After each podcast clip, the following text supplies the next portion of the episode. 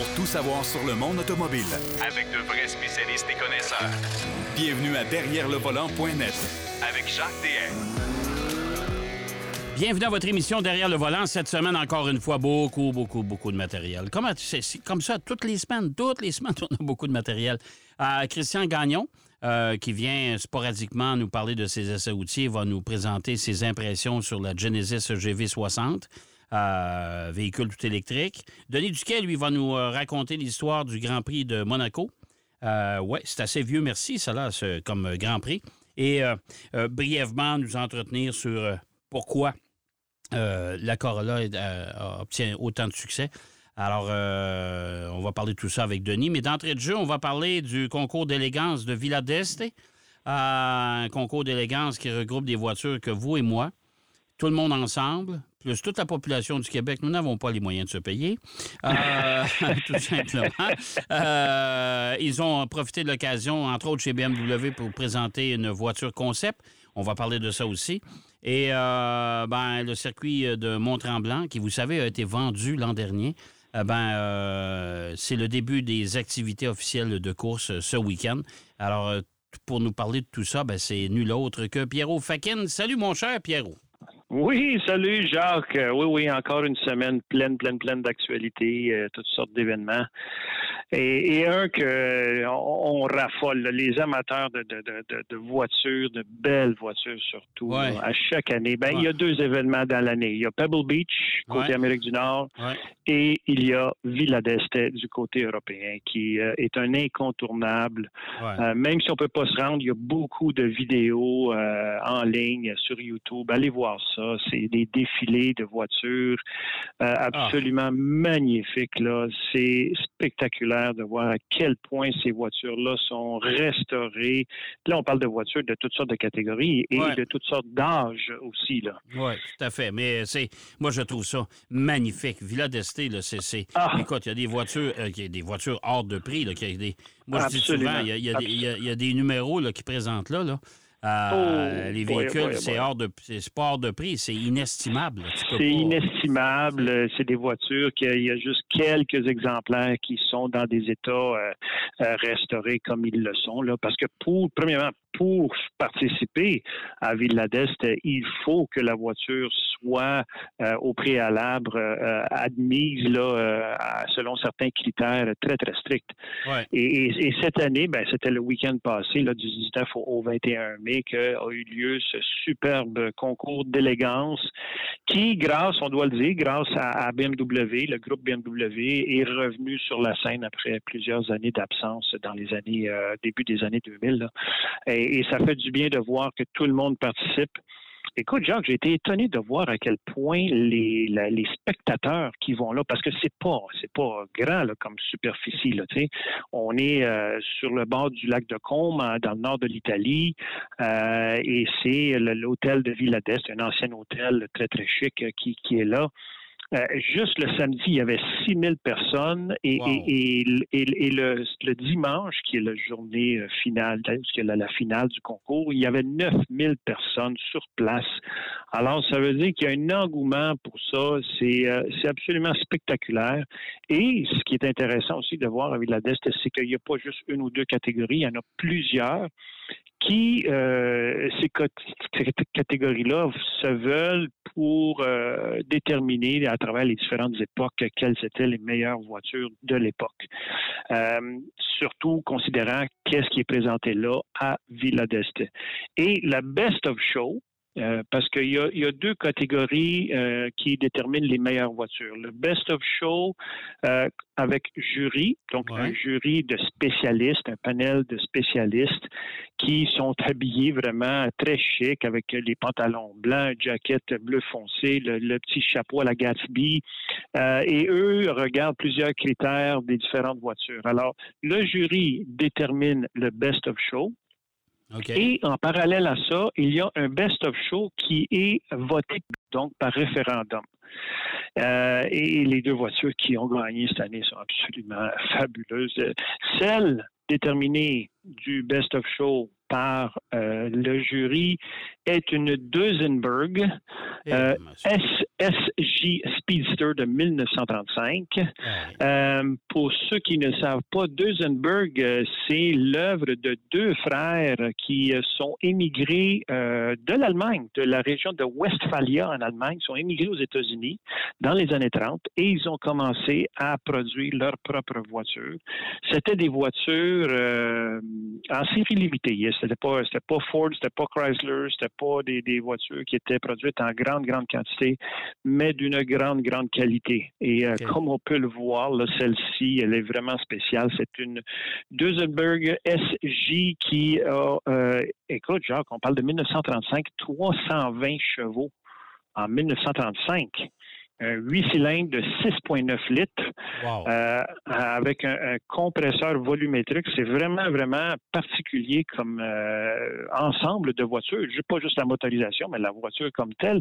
Et on parle d'une vitesse maximale de 220 km/h. En 1935, c'était quand même assez exceptionnel pour ce genre ah, de voiture. Hein? Ben oui. Et, on dit qu'elle est évaluée à peu près à 5 millions d'euros. Donc, euh, au taux de change d'aujourd'hui, mettons 8 à 9 millions de dollars canadiens. Ça, c'est juste pour la Duesenberg. Après ça, euh, celle qui était dans la catégorie qui était euh, destinée au public, c'est que le public votait pour la meilleure voiture qui était sur place. Euh, ça, l'honneur est allé à une Ferrari 250 GT Spider California de 1961. Encore là, une voiture qui est d'un petit bleu, euh, bleu pâle, euh, quasiment gris, euh, superbe voiture, bien restaurée, qui appartient à un collectionneur qui vit à Hong Kong. et cette voiture-ci, par contre, on, parle d'un chiffre d'évaluation entre 15 et 20 millions d'euros. Ça fait qu'on on est juste à ces deux voitures-là, Jacques. Je ne sais même pas si un billet de l'Automax suffirait pour les acheter. Ça n'a pas, de bon sens. mais écoute, c'est des, des voitures uniques, hein, comme les Duesenberg. Oui, oui, oui, exactement. Les Duesenberg, c'était des voitures fabriquées à la main. Euh, et euh, au choix du client. Alors, c'est souvent, euh, il y avait un concours d'élégance du côté de Montpatelin à Trois-Rivières la semaine dernière. Oui, oui, et, effectivement. Il y, avait d'exposés à l'Hôtel Delta, au centre de congrès. Euh, mm-hmm. Il y avait une exposition de, voitures à l'intérieur, des, voitures un peu, un peu particulières, euh, dont où, là où j'ai retrouvé la pléthore. Oh mon Dieu, la fameuse pléthore. La fameuse pléthore était, là, oui. Euh, mais il, y avait, il y avait une Duesenberg, comment on appelle ça, donc avec le, toit, le toit fermé en arrière, mais le, le, chauffeur est euh, ah, OK. Le chauffeur est exposé, puis le, toit est fermé à l'arrière. Ah, mon Dieu. Ah, oui, ben, ben, je, je me rappelle pas du nom, moi non, plus, mais, mais, mais, mais, je sais de quoi tu veux. Mais voiture, la, voiture, la voiture était évaluée à, je pense, c'est ça, 4 millions de dollars. Eh, mon Dieu, bon, c'est c'est ça. C'est des, des, des, voitures qui ont une valeur particulière, surtout quand elles sont bien restaurées et bien entretenues. Ah, tout à fait. C'est ça. Euh, ce qui est intéressant aussi à Villadest, c'est qu'il y avait aussi euh, différentes classes. Je les nommerai pas toutes, mais il y a une classe en particulier, en fait deux qui étaient vraiment intéressantes. Donc la classe D, qui était une classe dédiée à Porsche pour ses 75 ans. Euh, parce que Porsche cette année célèbre ses 75 ans. Et là on parle d'une voiture, une Porsche 901 prototype très très je dirais pas ordinaire, une très, une très Porsche, très vraiment traditionnelle, exactement. C'est ça le mot que je cherchais. Une Porsche dans le plus traditionnel de ce que Porsche est. En 1961, c'était une Porsche 901 prototype Quick Blau. Je mettrai les photos sur, notre site web, c'est vraiment intéressant. Et euh, comme mention d'honneur dans cette catégorie-là, évidemment la Porsche 356, euh, mais cette fois-ci euh, cabriolet, euh, vraiment une voiture d'exception. Les 356, moi je trouve c'est vraiment des, ah des icônes de Porsche. C'est parmi les premières qui étaient super, super très belles. et il y avait aussi euh, une catégorie qui s'appelait euh, Un siècle du 24 heures du Mans, parce que cette année, on le sait, là, c'est les 100 ans du, du Grand en fait, du, du le 24 heures de Le Mans. Et euh, sans, sans, grande surprise, celle qui a gagné dans cette classe-là, parmi celles qui étaient présentes, c'est une Ferrari 250 GTO, euh, dessinée par Scaglietti en 1962, mais qui appartient à M. David McNeil aux États-Unis. Et on sait que ce genre de voiture va chercher dans les environs de 35 à 40 millions de dollars US. Alors, c'est quand même des voitures de, collection ah assez, assez spéciales. Il y avait une autre catégorie qui était vraiment, vraiment intéressante et c'était la, catégorie de la sonorité des voitures. Ah oui? oui, oui, c'est là. Symphonie sonore, ça s'appelait la catégorie. Et dans cette catégorie-là, euh, c'est une Porsche 917K coupé de 1970 qui appartient à un monsieur qui vient de la Belgique, monsieur Christophe Kant d'Ansembourg. Euh, une Porsche qui a fait certainement tous les, grandes courses d'endurance. Là. Euh, et on peut les entendre. Il y a des vidéos qui sont vraiment, vraiment intéressantes. On peut les entendre, toutes ces voitures-là, défiler parce qu'ils font un genre de parade autour de, de Villa d'Est. Alors, écoute, Jacques, c'est toujours vraiment spectaculaire comme concours. Euh, et c'est beau de voir qu'il y a des gens qui ont encore cette euh, grande, grande passion pour l'automobile, qu'elle soit plus récente ou ancienne. Oui, tu sais, moi, je, discutais avec, euh, avec les gens, justement, du, concours d'élégance ici en fin de semaine. Et puis, mm-hmm. euh, il y a des gens qui... le consensus était que bravo aux gens qui perpétuent l'histoire de l'automobile. parce que c'est un héritage qu'on Absolument. Absolument, Jacques. Et, du point de vue design, écoute, aujourd'hui, aujourd'hui, on a une, genre de homogénéité, si on veut, là, parmi les, voitures qu'on voit à cause de tous les critères de sécurité, euh, d'accidents et ainsi de suite. Mais si on va en arrière, euh, on recule dans le temps, on voit que chaque modèle, chaque euh, maison, chaque marque a son identité. Puis les voitures avaient une personnalité. Elles, avaient vraiment une ah personnalité. Euh, et ça, je pense que tu es d'accord avec moi. Il y, a, encore beaucoup, beaucoup de choses qu'on peut apprendre du passé, justement, pour le, essayer de le, réinterpréter aujourd'hui. D'ailleurs, BMW a présenté un superbe coupé, hein, euh, on l'a vu. Euh, une Z4. ben, mettons, ouais. Ça, ressemble à une Z4, Shooting Brake. Ils appellent ça le Concept Touring Coupé, qui a été présenté euh, au, concours d'élégance. Euh, et presque à chaque année, euh, BMW, qui est le commanditaire majeur de cet événement-là, présente ce genre de, véhicule-là. C'est un one-off, comme on dit, juste une pièce unique. Mais écoute, à l'intérieur, c'est fait avec un soin absolument incroyable. C'est un fabricant de tissus italien, et pas juste de tissus, mais de mobilier italien qui s'appelle Poltrona Frau, qui a fourni toutes les cuirs tous les cuirs qui sont à l'intérieur de ce véhicule. Euh, et euh, oui, c'est un peu comme un shooting break euh, et on s'inspire pour ce genre de touring coupé d'une voiture qui avait participé au Mille et en 1940. Donc, tu vois qu'il y, a toujours de quoi apprendre de, de l'histoire, quand on connaît bien l'histoire de, l'automobile, pour l'appliquer sur euh, qu'est-ce qui est nouveau. Mais euh, là, les gens de BMW ont mentionné que, bon, on écoute le public, on va euh, ramasser tous les commentaires de tout le monde.